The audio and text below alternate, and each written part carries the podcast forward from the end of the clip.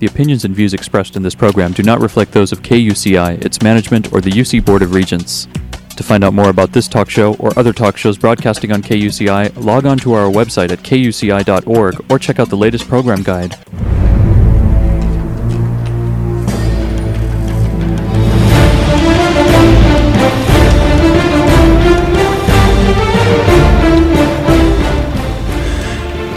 Morning. You're listening to KUCI 88.9 FM in Irvine, California, streaming online at kuci.org and podcasting on iTunes.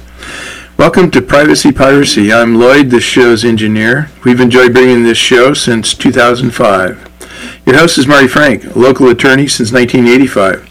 She's a certified information privacy professional and the author of several books, including Safeguard Your Identity, Protecting Yourself with a Personal Privacy Audit, and The Complete Idiot's Guide to Recovering from Identity Theft.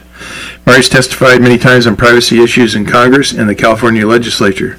She served as a privacy expert for numerous court cases nationwide and at a White House press conference featured on C-SPAN. You may have seen her on Dateline 48 Hours, CNN, NBC, The O'Reilly Factor, and many more shows, including her own 90 minute PBS television special, Protecting Yourself in the Information Age. To learn more about this radio show and our great guests, please visit kuci.org slash privacypiracy. Mari, what's our show about this morning? Well, Lloyd, today our show is fascinating because it's about hacking, and in, that's going to include hacking into the Democratic National Committee system. So I am just thrilled that we are welcoming back one of our very favorite guests who has to come on at least once or twice a year because she is brilliant, Rebecca Herold. And, and what I love about her is that we've got this woman techie, woman security specialist. She's just such a great expert and such a wonderful person. And she's coming to us from Iowa. Rebecca has over 25 years of experience engineering in uh, systems design and information security, privacy, compliance experience. And she is CEO of the Privacy Professor. And that is a consultancy firm that she established back in 2004. She's also the co founder and president of, uh, I'm going to say SIMBUS 360, SIMBUS 360 Information Security, Privacy, Technology and Compliance, Cloud Services. And she has authored 18 books and hundreds of articles. And I get her newsletter all the time. I can't wait to get it to see what's going on. Rebecca has appeared, um, she appears once or twice um, monthly on CW Iowa Live morning television show to raise public awareness of current security and privacy topics. She has uh, gotten so many awards and so many things. I could go on and on and on, but I just want to tell you she is often interviewed and quoted in diverse broadcasts and publications. She holds every kind of letter after her name from CISSP to CISA to CISM and uh, more and more and more. And she's a CIPP.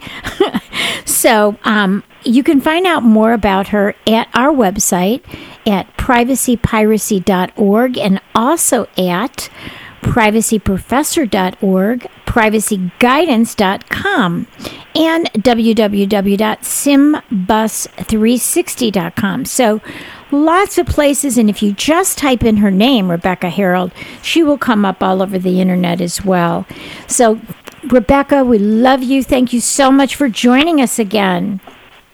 Well, thank you so much, Mari. I always really enjoy speaking with you about these uh, very interesting topics. Well, boy, we've got we're we're right in the heart of election cycle, right?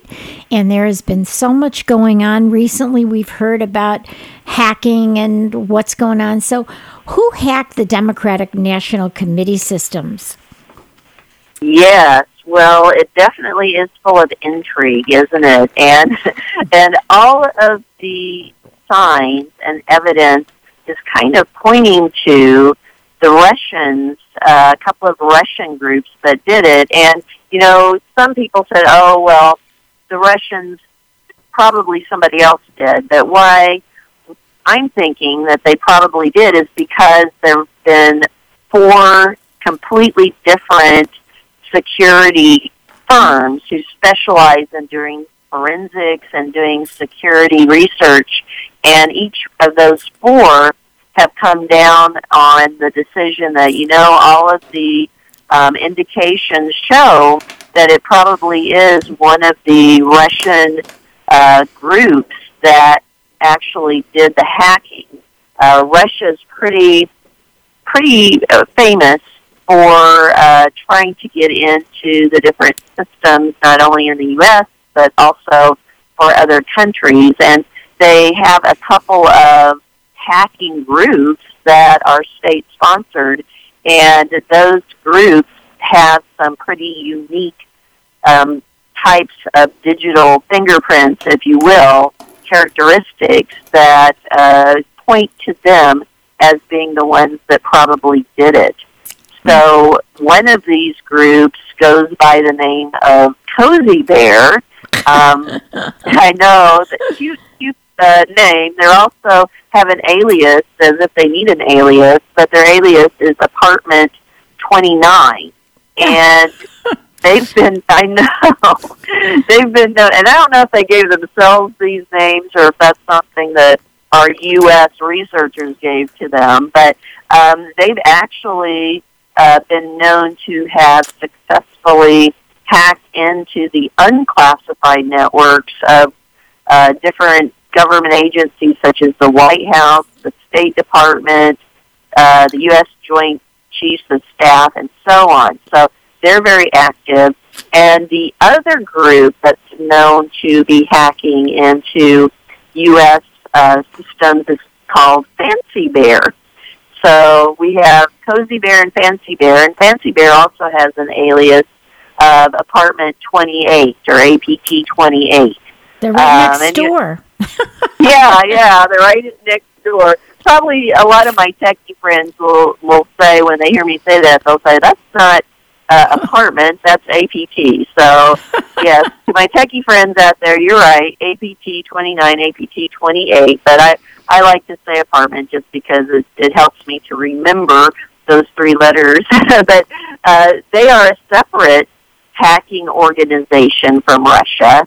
And they've also been very active, and they've known uh, they've been known to have actually hacked into again the non-classified systems of the different areas such as the aerospace industry, uh, Department of Defense, the energy space, uh, different types of uh, retail space. So, so they're targeting a little bit different um, victims than what the Cozy Bear folks are. But it, the, the fingerprints and the signs, uh, the evidence kind of is pointing to them.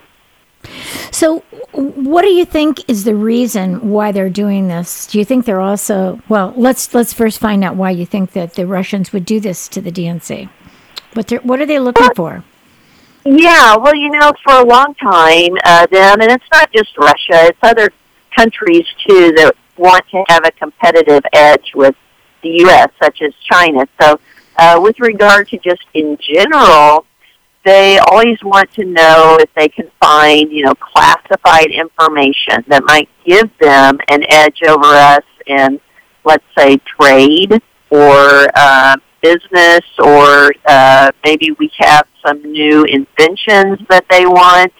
Now, now that they're targeting the actual DNC, and you know, just because we haven't heard anything about them getting into the Republican systems or the Libertarians or the Green Party, that doesn't mean that they haven't gotten into their systems either. So when I heard that they had gotten into the DNCs, I thought, uh oh, well, that means they're probably also trying to get into all the other political parties to get data too. But it's kind of scary because um, why would they want to get into our uh, political files when historically they've been wanting to get in to find out, you know, government plans, military plans, business plans, and so on. And it, it concerns a lot of people to think, well, are they trying to get data or information that they can then use to maybe try to have an influence over our um, elections? Right. And yeah. that's one, you probably heard that as one of the theories as well. And, you know, another theory is, well, maybe someone uh, urging them to do this too. And or paying we them. Don't really, or paying them, yeah. Uh, they might be paying them and they might be making a deal with them. The fact is, right now, we really don't know the motivation, but we do know that uh, that they were able to get in, and then they decided that they were going to release a lot of what they found out to the public. So why did they release it to the public when typically they have not in the past? They just used it for their own um, motives, internal motives. And so that that is a big concern to a lot of folks that they're trying to manipulate maybe uh, the decisions that are being made in the U.S. by making uh, selectively making the information that they've collected uh, publicly known. So right. that that is a concern. And and to embarrass because we've got we saw that there mm-hmm. were resignations to embarrass or to it it does look manipulative, doesn't it? Mm-hmm. It, it does, and um, it, is a concern. I mean, it's not to manipulate it, like you said. Maybe someone is telling them, you know, if you help us out with this, then we'll help you out uh, with something uh, as well. So we don't really know the motive other than it just seems like maybe for embarrassment, maybe uh, because maybe who knows, they might have a vendetta of some type against some of the folks that they've released that information right. on also. Uh, you know, maybe they've been embarrassed by some of them before and they're like, well, now we have our chance to embarrass them back. So uh, it, I think that's a, a mystery at this point.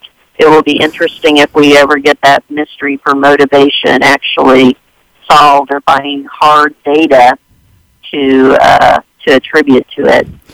You know, when we when we hear about all these hacking into companies and we hear about hacking into governmental agencies, is there any way to really prevent this?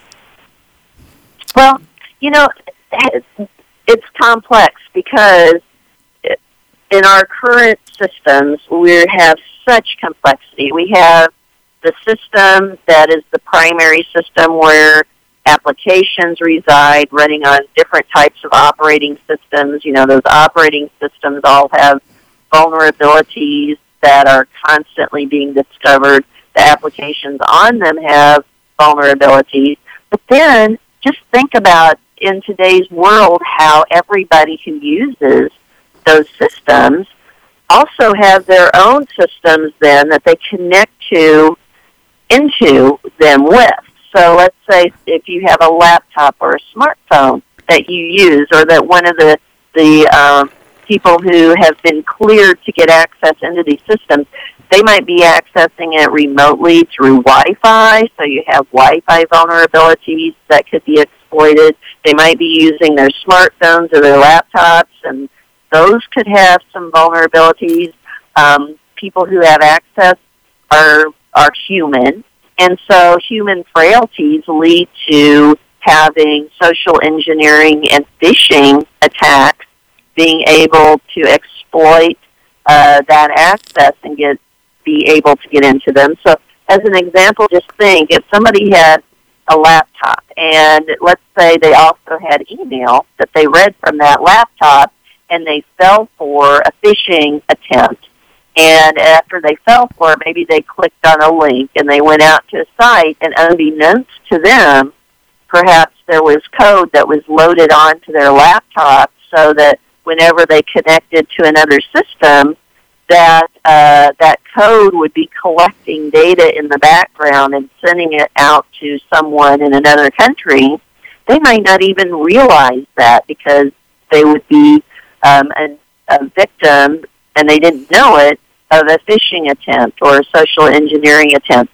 So the complexity of how we do communications today and how our systems are built today really makes it so important for those who are responsible for our systems to have many layers of security and controls for the administrative areas, which would be the humans and the policies and procedures for technology to make sure that everything is being encrypted and and uh, you have access controls and firewalls up, and then physical security.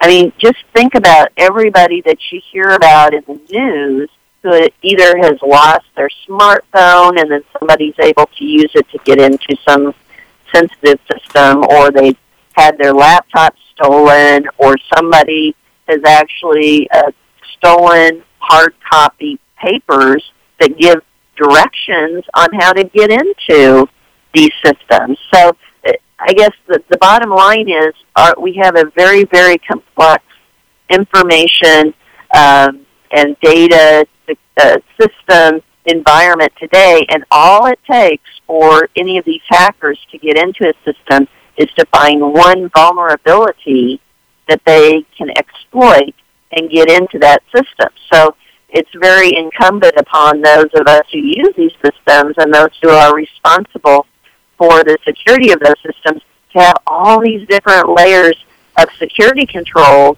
to try to, to plug all those holes because all it takes for a hacker is just one um, vulnerable pathway into a system, and then boom, they're in. Even though you might have had dozens of other security holes in there, and and again, hacking the human is one of the easiest way uh, to get into a system. Right. They always say that the human is the human factor is the weakest link. But you know what I was thinking when we've been just talking about, you know, the election coming up in November of next year and wow. So what about um you know that's coming up really soon. Mm-hmm. What about the voting? You know, uh, that's all electronic now. You know, you, you don't go in and I mean everything becomes a, a electronic voting. What could happen with our voting machines? Well, there's a lot that could happen. And Mari, I'm really concerned about our voting systems because right now there are so many different voting systems. I mean, each state determines how their citizens within each state and territory is going to vote, right? So right. they are making decisions upon the voting systems and the voting methods that they're using and what's really scary is a lot of research has shown that any of these voting machines, perhaps they were certified when they were originally put in uh, to use, but you know a lot of these haven't been uh, changed in 10 to 15 years. Oh my God. So, yeah, you, you have old Diebold uh, voting machines. You have old AVS WinVote machines. You have many mm. other machines, and there have been different groups such as SRI International, and they've done some reviews of these machines. And for instance, they gave the AVS WinVote machine, um, which is used in different states. They gave it an F minus for security. Oh my goodness! Because yeah, it had they haven't in any locations. And again, it's up to each of the districts to make sure they keep their machines updated and patched. But they found that a lot of locations did not keep their systems patched, uh, their mm. operating systems and, and the applications. So they found some that were still running on Windows XP, oh, which no. yeah. has not been supported.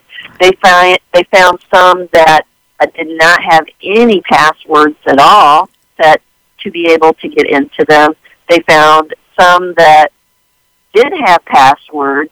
Many had passwords such as A, B, C, D, E, oh. and another pa- others had passwords that were admin, and others had passwords that were simply passwords. So you know th- these systems have really poor security that hasn't been changed since they were first certified to be used 10, 15 years ago, and then some that are now using Wi-Fi to communicate. Mm-hmm. Um, the Wi-Fi is either not encrypted, which means that anyone sitting in the vicinity, let's say out in the parking lot outside of the election center, might be mm-hmm. able to get into the system and change the system.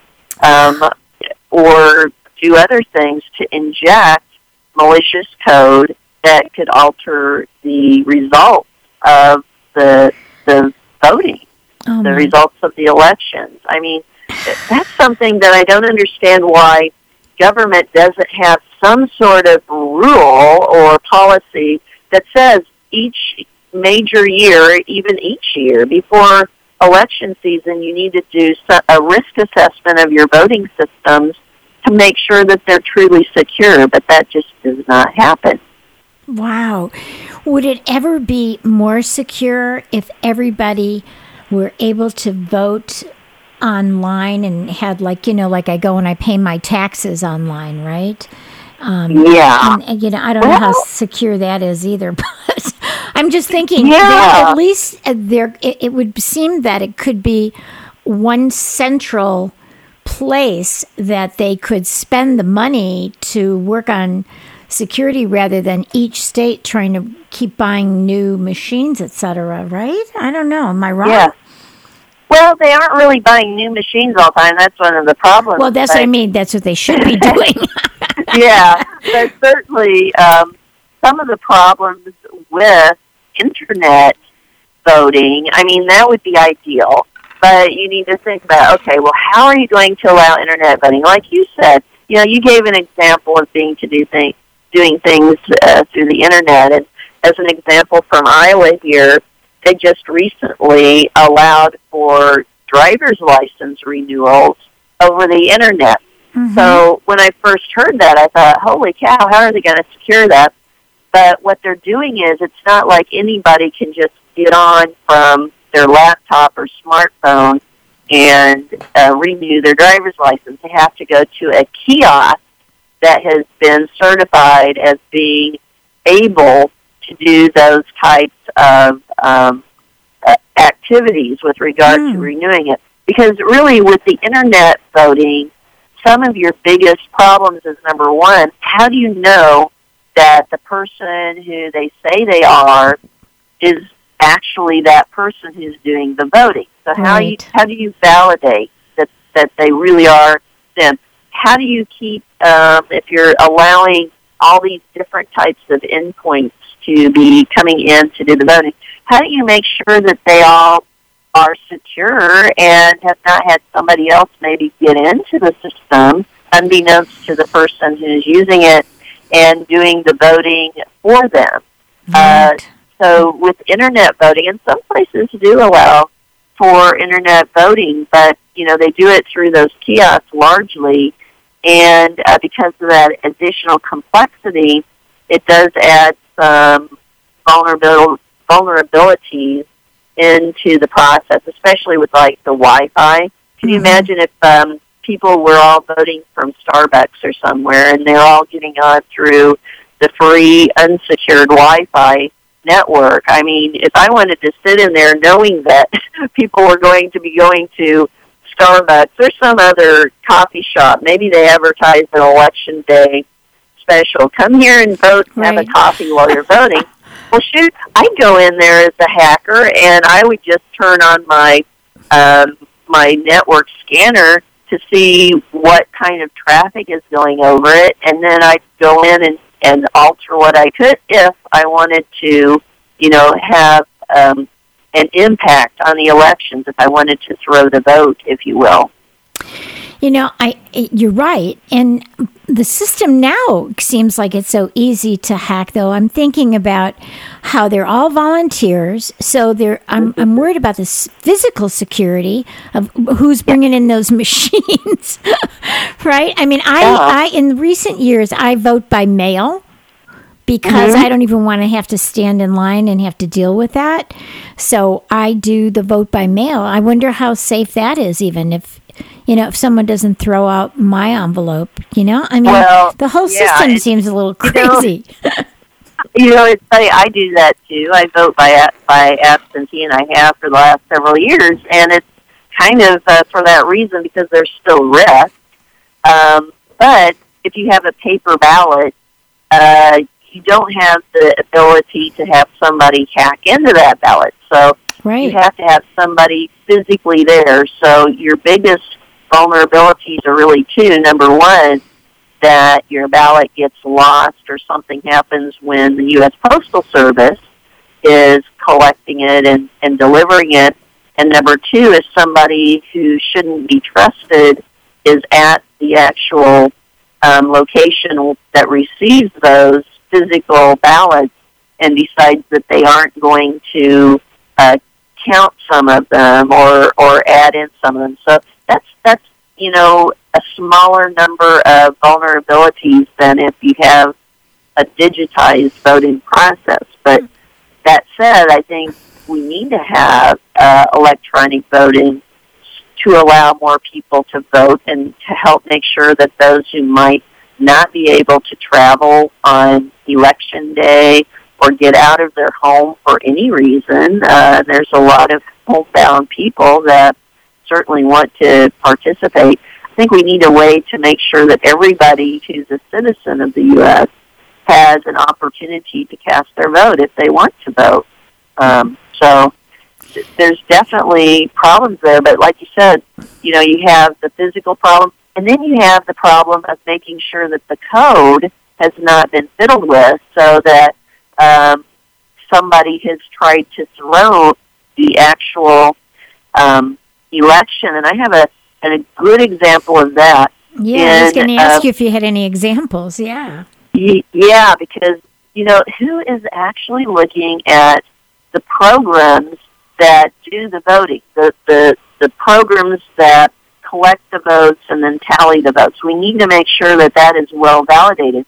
In um, 2007, there, I think it was 2007, 2006, in Virginia, um, there was an instance where there was an election, and for one of the candidates, for it was found after the fact when they did an audit, and again, there's very few locations that actually do audits after the election is over, but after the election, for one of the candidates, they found that for every 100 votes that she got, there was one vote subtracted because of the way that the um, program was written. Wow.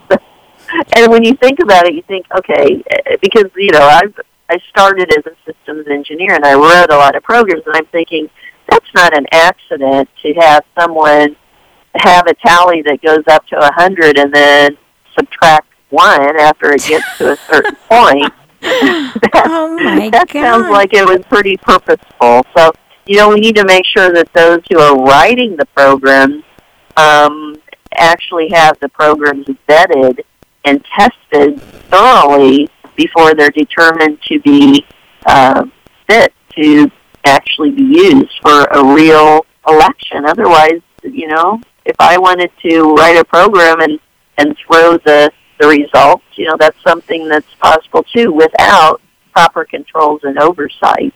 Oh my gosh! Well, what a way to end! I can't believe this. Well, well, we're going to have to have you back again, especially after the election, and see what what uh, what other interesting tidbits you can tell us. You are always just so enlightening and uh, and inspiring and frightening as well. But, but we still love you. So just give your web, one of your websites, and uh, it's time for us to go. Okay, Rebecca. Yes, Simbus360, S-I-M-B-U-S 360.com, and that's my new cloud service. So I hope everyone goes out there and checks it out. And then, of course, I'm going to give your other one, privacyprofessor.org. That's a that's a great one, and they can sign up for your your wonderful newsletter, can't they? Oh, definitely, and those are free, and they come out each month. So yeah. Um, please uh, sign up for it. I'm happy for all the people to get that. Well, thank you so much, and we will have you back again. You take care, okay? Thank, thank you. you. Thank you so much. Okay. Bye. Stay private. The opinions and views expressed in this program do not reflect those of KUCI, its management, or the UC Board of Regents.